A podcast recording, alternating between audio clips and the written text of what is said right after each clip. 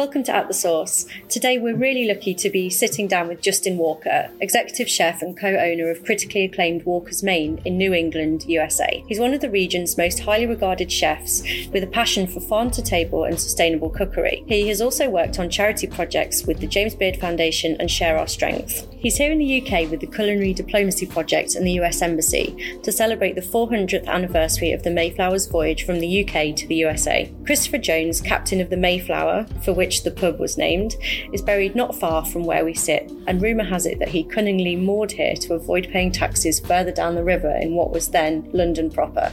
Pretty cheeky. Anyway, let's get back to the modern day and our guest Justin. Thank you so much for squeezing us into your busy schedule. Thanks for having me. This is a very serious question. What is your first memory of food? My first memory of food would be my grandfather's sausage and peppers. He was Italian-American, first generation, and we had that at every meal. So when you say sausage and peppers, so he's got sausage and capsicum, and he's like slow cooking them? Or? Exactly. So onions, common Italian peppers or bell peppers. He always had a garden, so he always grew them. But they were just like, you didn't know, but they were just delicious. And then sweet and spicy Italian sausages, and you just cook them all day long in a pan really slowly. That sounds amazing. That sounds really, really good. It's interesting that it was your grandfather's and not your grandmother's. Yeah. So my grandfather was a cook in the US Army during World War II. Wow. And he loved food, and all of my sort of early memories of cooking and being in the kitchen and the family meals, especially Thanksgiving, were with him. He was the cook of the family. That's so interesting. Did your grandmother cook at all? No, not that I remember, honestly. Like, she would set the table and do all that sort of stuff, and he would be cooking at 5 a.m. and cook the whole meal, breakfast and the whole thing. Do you think that's where your love of food came from? 100%. Yeah, definitely. The house always smelled like, garlic and onions and oregano and, this good stuff. Yeah, good stuff. Did either of your parents cook much, or is it really from your grandfather that you... We always... both my parents cooked a fair amount when I was growing up, not particularly well. They weren't chefs per se. It was more, we would always have meals around the table. My dad loved to grill, obviously, in the summer. And we ate really nice things. Like, where I grew up in upstate New York, we had amazing melons and corn and squashes and summer squash and beans and things like that. So we always had a garden at home. We always bought things from local farmers when I was a kid. And we always had salad. We always had, multi-course. But it wasn't like, I wouldn't say that either one of them were like chefs per se. But that's where I really fell in love with just good food. So you're here in the UK with the Culinary Diplomacy Project and some other chefs as well. Can you tell us a little bit about this trip? Yeah, so the idea is to spread the word that modern chefs and modern households in America are having the meal, celebrating the meals, what it means to our families, what it means to the community, and really taking time out of our busy lives, because the world's busy now. America's crazy busy. And so it's the kind of once a year where you sit down, you have a meal, and there's a lot of thought that goes into it. And every household has their different rendition of it and history of it. And it's, the idea is to spread that word that we're not just eating, you guys, I think, call them chips and hamburgers. Okay, so what is your family Thanksgiving looking like? So our family Thanksgiving takes shape the January before. So, wow, that's a long time of planning. So it's a long time of planning. So every year in around January, my wife starts working on sourcing seeds. So, good food starts with amazing, true heirloom. Sorry, I'm just going to stop you there. So when you're talking about Thanksgiving, you're talking about you're growing all... Yeah, I'm not exaggerating. It's incredible. My wife's family came from England in 1627, and there's 16 generations to live in Cape Neddick. Wow. The farm that we live in, which is her family's farm. Our son is sixth generation to live in that farm. Wow. I think I misspoke earlier. It was built in 1742. It has a huge barn and it's a small little farmhouse. It's not fancy, but it's like, it has that feel. So my wife's dream was to take over, which was then her grandma's house, and turn it back into a farm. So she slowly but surely over the last decade been doing that. It must be so amazing for you, and it's a shame that your wife can't join you, to be here and kind of learning a little bit about the history of the Mayflower and where we are in Rotherhithe with the 400th anniversary of the first pilgrims going out to the USA, bearing in mind that your wife's family were quite early. Yeah. Quite, you know, this was 1620 and you're saying that your wife's family came in 1627. Yeah. That's really amazing, isn't it? We're history nerds. So. Yeah, I mean, you know, it's my wife's been accused of not being local before, and but she has done her genealogy all the way back to England, and clearly is about as local as you can get. It's about as local as you can get in America, I guess. Yeah. So, you know, that's always been an important thing to her and her family, and by lieu of marriage, it's become important to me as well. Yeah. And our son he doesn't know any better. He's starting to learn. He's 9. That what we do is kind of a little different, you know what I mean? But, you know, he's a foodie, that's for sure. So we need to jump back now to the point when you started telling us about the fact that you plan your Thanksgiving dinner almost a year in advance by choosing what seeds you're going to plant. Yeah. So, I mean, clearly America has a major problem, and, you know, we want everything quickly and expensively. We want it perfect, we want it to look the same. And that just doesn't really exist in nature and in reality. So, you know, my wife is really, really into sourcing true heirloom seeds. And they're incredibly, you know, difficult to grow and the thing, but honestly, nature is beautiful. And I somehow lost track of what it was originally, but we always have roasted pumpkin, which, you know, everybody thinks of as pies and sweet and all that sort of thing. We always put it in our stuffing, and she grows these heirloom Godiva pumpkins, and they're actually green and yellow variegated when they're ripe. They're not orange, and they're spectacular. They're beautiful. She grows several other kinds too that we use in the restaurant. We also use throughout the year, but that roasted Godiva pumpkin is what has become our modern symbol for our Thanksgiving. And what are you serving that with? So we always generally will roast 2. So we roast 1, just roasted whole, little maple syrup, of course, from Maine, and just some nice butter and sea salt, and that's it. And then we also take some, and the interesting part of the Godiva pumpkin is the seeds, they don't have a husk, so they look exactly like a pepita, or like what you would think of as like an edible pumpkin seed. That's how they look out of the pumpkin. So they're very special seeds. So she saves some for the next year, and then also we usually have some for a snack, and then we'll do one pumpkin. We roast in the oven in chunks, if you will, and we incorporate that into our stuffing. That sounds so good. Sounds really good.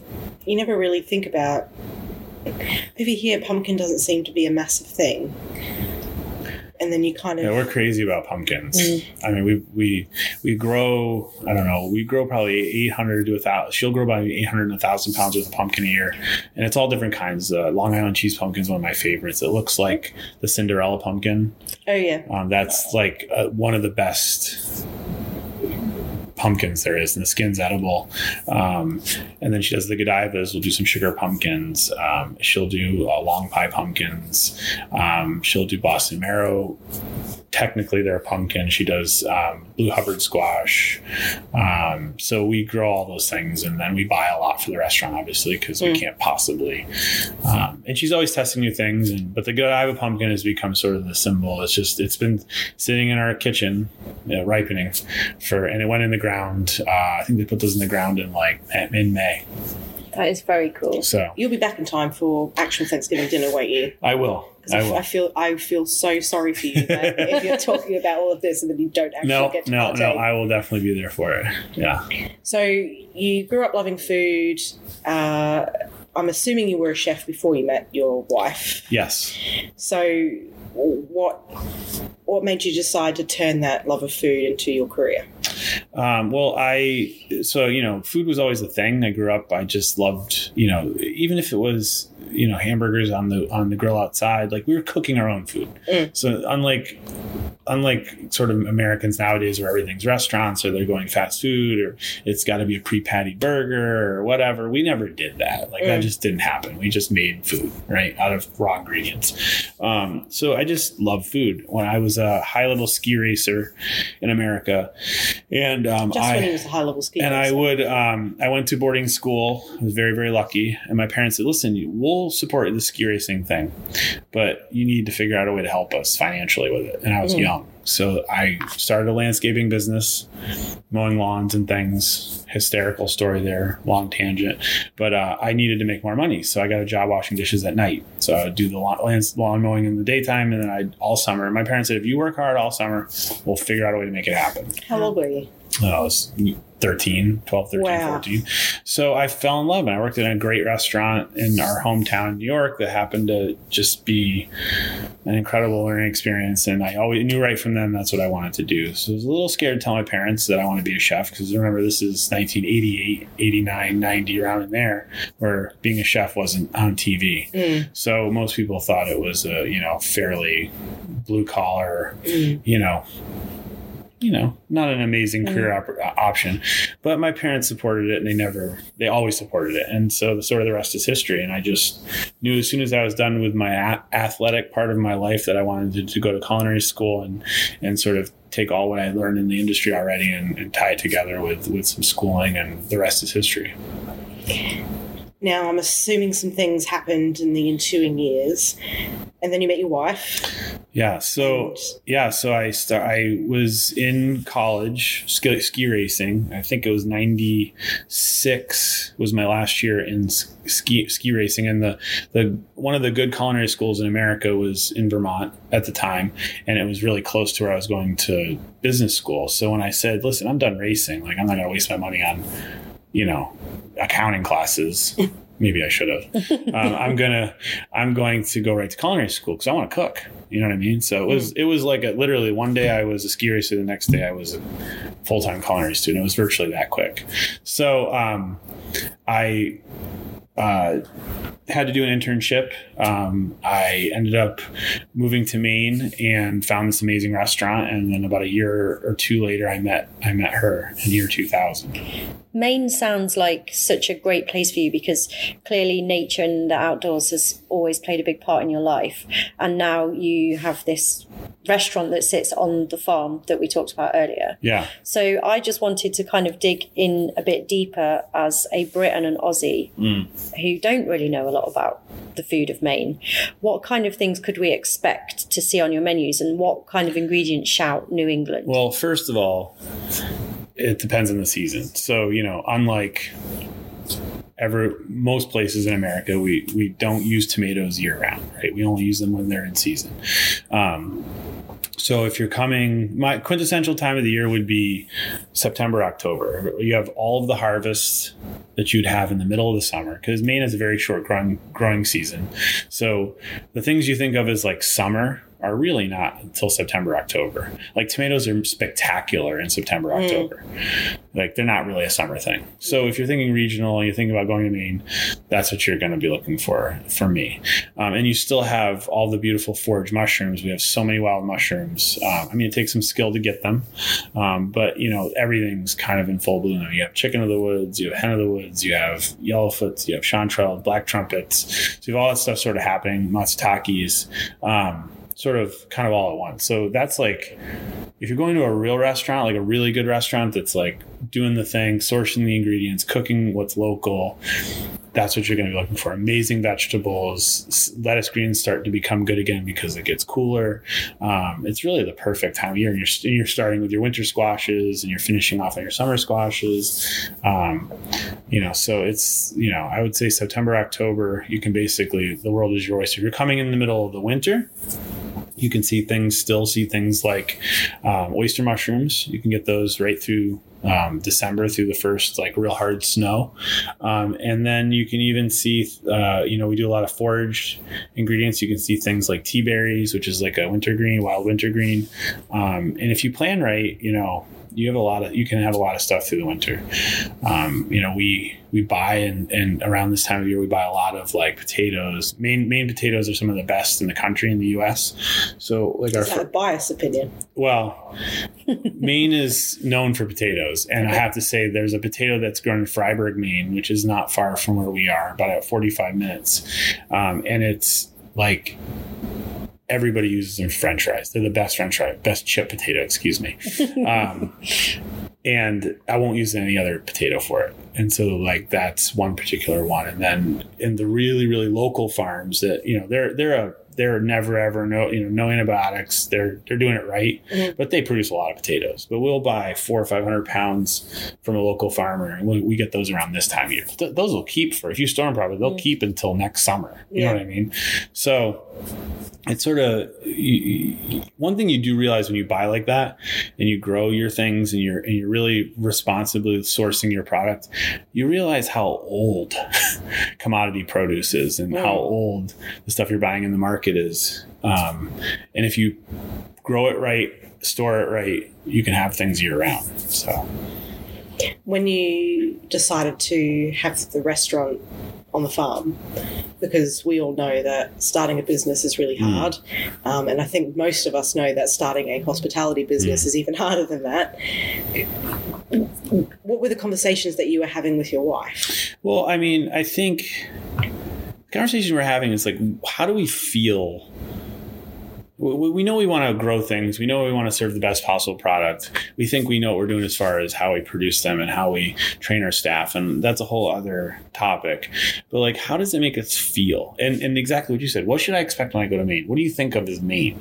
Well, when I travel, I'm coming here, I'm not thinking fish and chips. I've had fish and chips and I know it's like your thing and all that. I've had it in Iceland, right? That's like where it comes from. Do you know what I mean? So like for me, what do I want to have here? I want to have like what's current, what's cool, what's interesting. And what is a 25-year-old chef doing with the Sunday roast meal? What's that look like in 2019 from a chef that's 25 years old? You know what I mean? Because that's modern. Like there's nothing wrong with that. You know what I mean? Like I think food and cultures are changing because everywhere is a melting pot.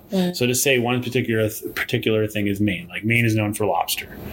Do I eat baked? I've never eaten a baked stuffed lobster. If you ask nine out of 10 people what they want to have in Maine, it's going to be like a baked stuffed lobster. I've never even eaten one because baking and stuffing a lobster is not the way to cook a lobster.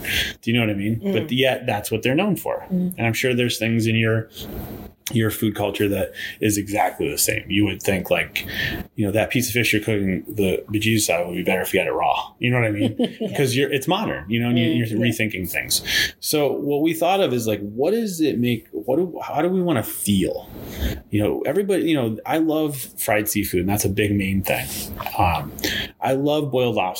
That's another big Maine thing. And there's places that do that and they do it really well. But they're the sense of place. It's like you're sitting on a picnic table in the grass with paper towels and you're having your lobster. You don't want to sit in a fancy restaurant, a leather chair eating a lobster, right? So that it's how that makes you feel. So that's what we thought of when we were doing this, was how do we want to feel? And when we travel, of course we want to do the lobster in the rough, like the dirty raw food. And then we also want to do like a meal and experience. And so that's how we thought, what do we want to serve and how would that make us feel? And so, we have Southeast Asian dishes on the menu. We have Japanese dishes on the menu. We have, English dishes on the menu. It's all over the place because the products we're getting lend themselves. And like, if I get a certain product, like we grew a ton of holy basil this year, which you never see. It's spectacular, right? But you're not going to make Italian food with it. Yeah. No. Do you know what I mean? So like, but we have all these, we have long beans and we grew these beautiful radishes and we can make an Asian dish that's still Maine. It's Maine because you're taking those local homegrown ingredients, but applying types of food that suit them. I mean, it's like Nobu, like one of the most, well-known chefs in the world. Like he does, if you ask anybody, they're going to say he's a Japanese chef. Yeah, but he does Peruvian food, which has a heavy Japanese influence, and it's modern Peruvian food. And it's amazing. You know what I mean? So like, that's kind of where we're at. Where do you get your influences from then?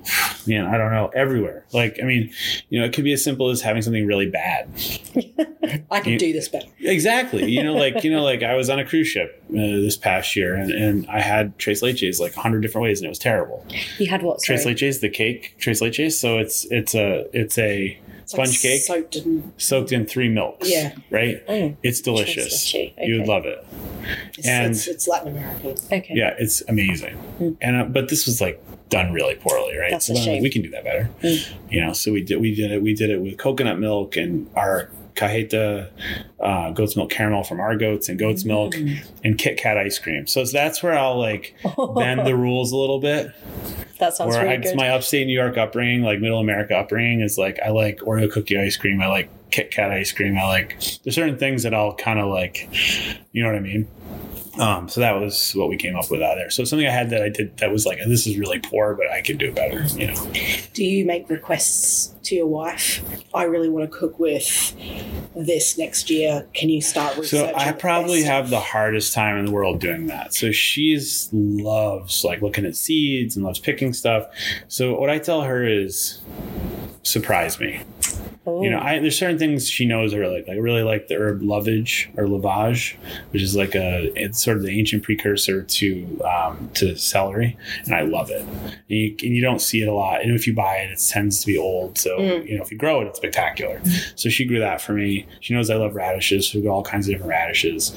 And this year she did some amazing cucumbers, orange ones, and most of them I've never even heard of or ever even seen before. She did tomatoes a couple of years ago.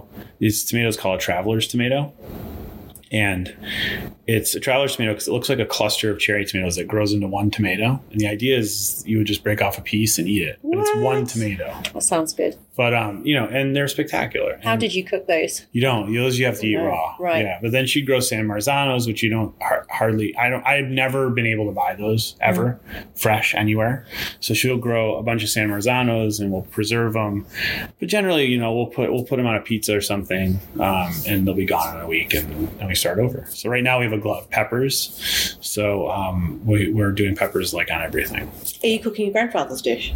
I should cook my grandfather's dish. We're actually doing those same peppers, but on a burger. Okay. We love burgers in America. Oh yeah, it's okay. We love burgers too. Yeah, we make a joke about it, but actually we like burgers a whole bunch as well. Another reason why you have to come to Bristol. There are some awesome burger places in Bristol. There? Yeah, I bet. Because the beef here is great. We're really trying to get Justin to come to Bristol. Maybe I'll just take a different car and go there. Yeah, better than Birmingham. Anyway, I wanted to ask you, so you do some charity work with an organisation called Share Our Strength.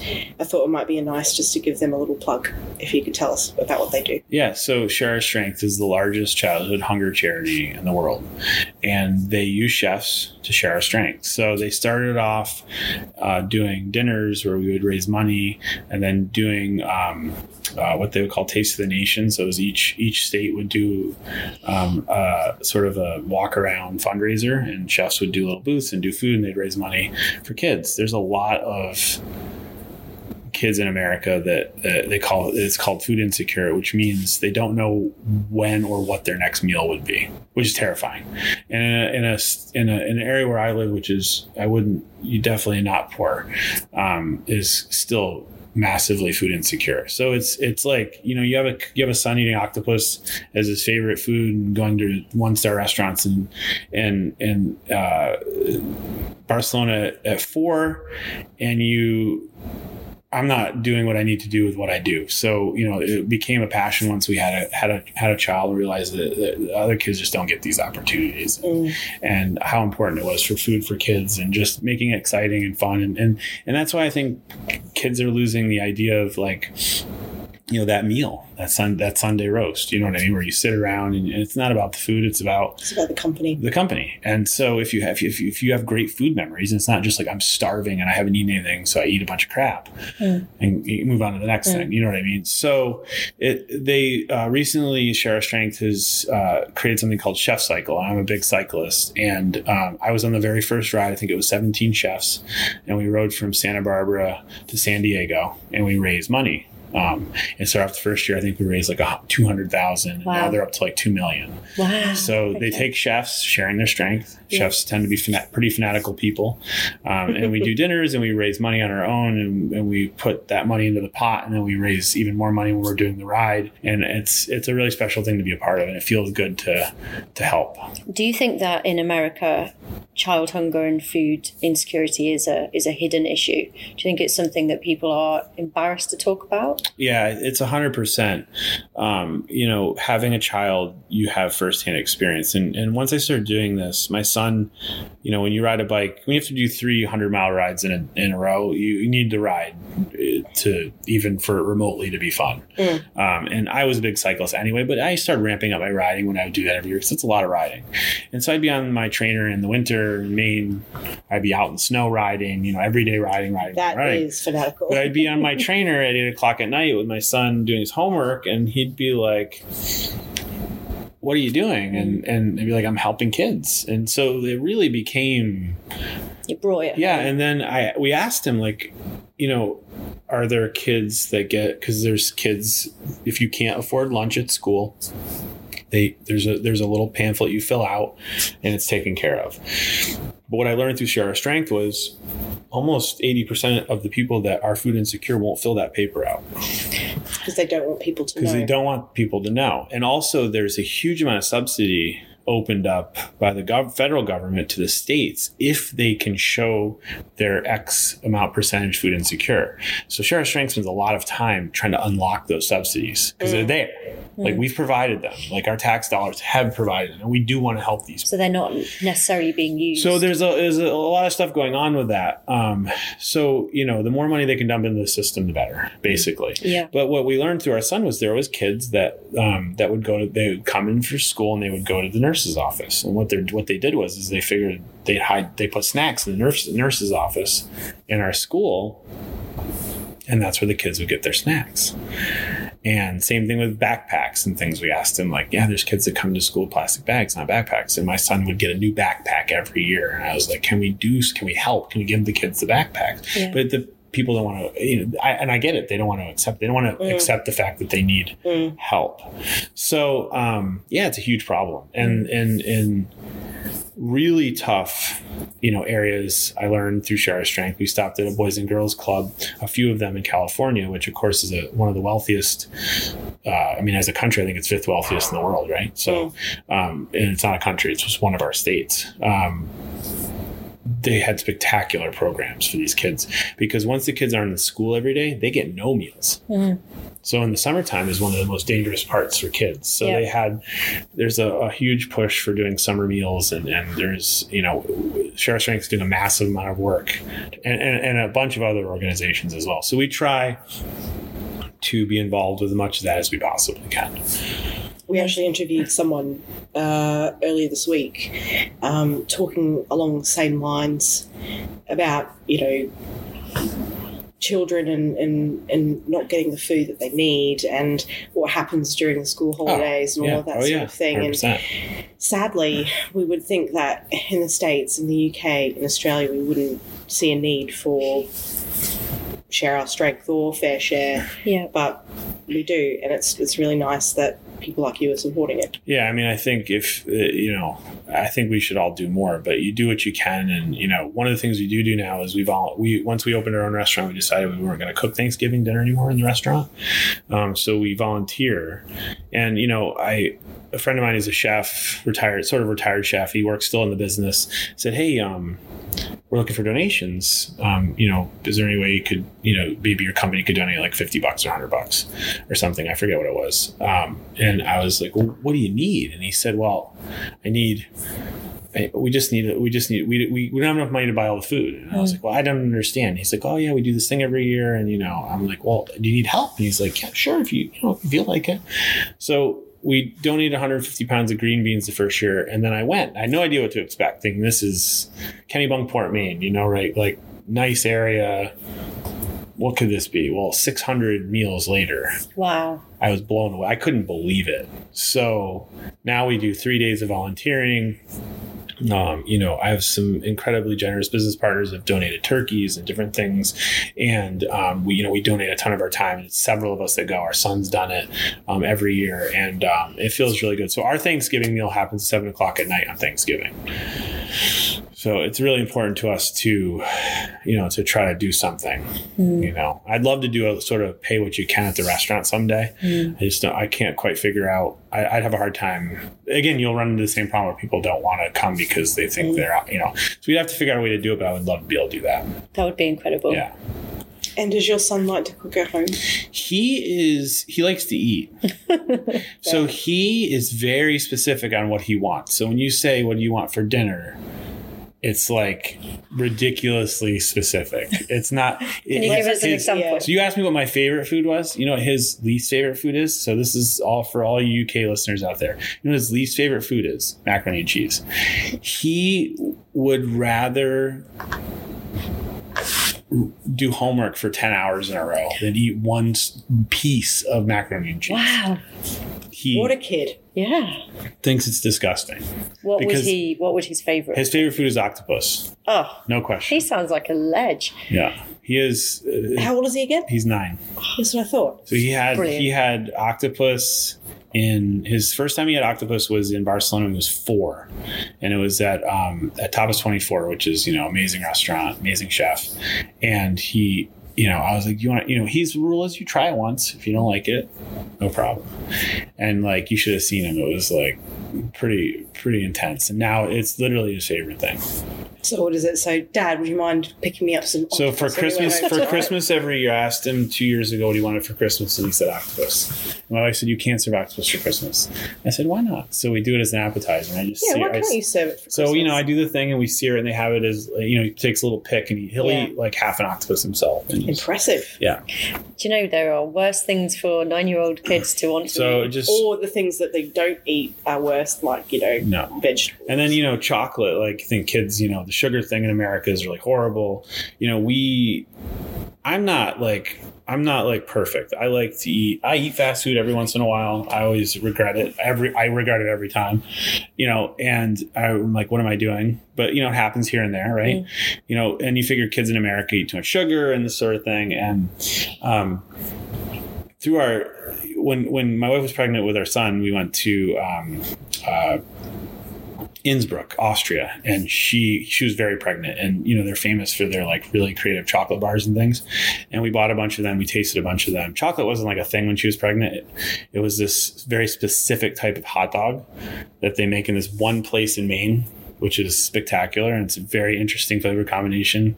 Okay, now you have to tell us. So it's a relish made with onions and cloves, and it's really dark. And then it has mayonnaise and celery salt. It is the most delicious. My son, it's the only way he eats them. In this place, if you're over 12, you can't order a hot dog with ketchup. They won't allow you to. I'm sorry, you have to have it. Ketchup or whatever I like. Right. So, but this is one of those places, and the granddaughter actually works for us now of this place called Flows.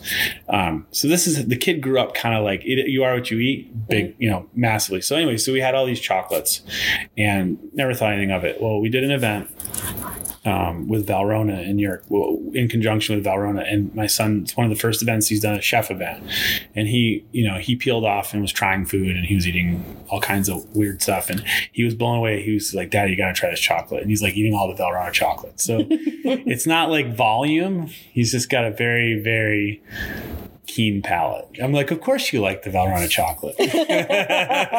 Little brat. Yeah. And octopus. He has got a refined and expensive palate. He has an expensive palate. Don't let him try caviar. It is our life. He likes caviar. He had caviar. Of course he does. He had caviar. A friend of mine is an amazing pastry chef, very renowned female pastry chef, and she's Venezuelan, and she made a goat cheese stuffed macaroon with caviar on top. I'm all here for the goat cheese stuffed macaroni, not the caviar. Well, she gave him one. This is her thing, though, really creative and savory flavors. And she gave him one, and I was looking out of the corner of my eye, and I was like, "What did you think?" He's like, "That salty stuff on top is delicious." I'm like, "Yeah, we're in trouble," because his mother likes caviar too. I see. I'm worried for you and your son's palate. Yeah, we've created a monster for sure. But you know, it goes to show you that, you know, if you try and you give your the next generation half of an opportunity, you know, stop wasting. I mean, all that. One thing I learned through Share Our Strength is all of that convenience food is expensive. It is not any more money. It doesn't cost any more money to actually make yourself a real meal. Mm. So yes, we're talking about caviar and Valrhona chocolate, and that's a whole other end of the spectrum, right? But if you just take a little bit extra time, you can create a generation that's they're just gonna do away with all the crap, you know. Amazing. Pretty perfect end. I think so too. We're out of time. Excellent. It's been fab. Thank you. Justin, thank you so much. I know you literally flew into the UK this morning and you're probably absolutely shattered and ready for bed, but it's been an absolute pleasure. Thank you.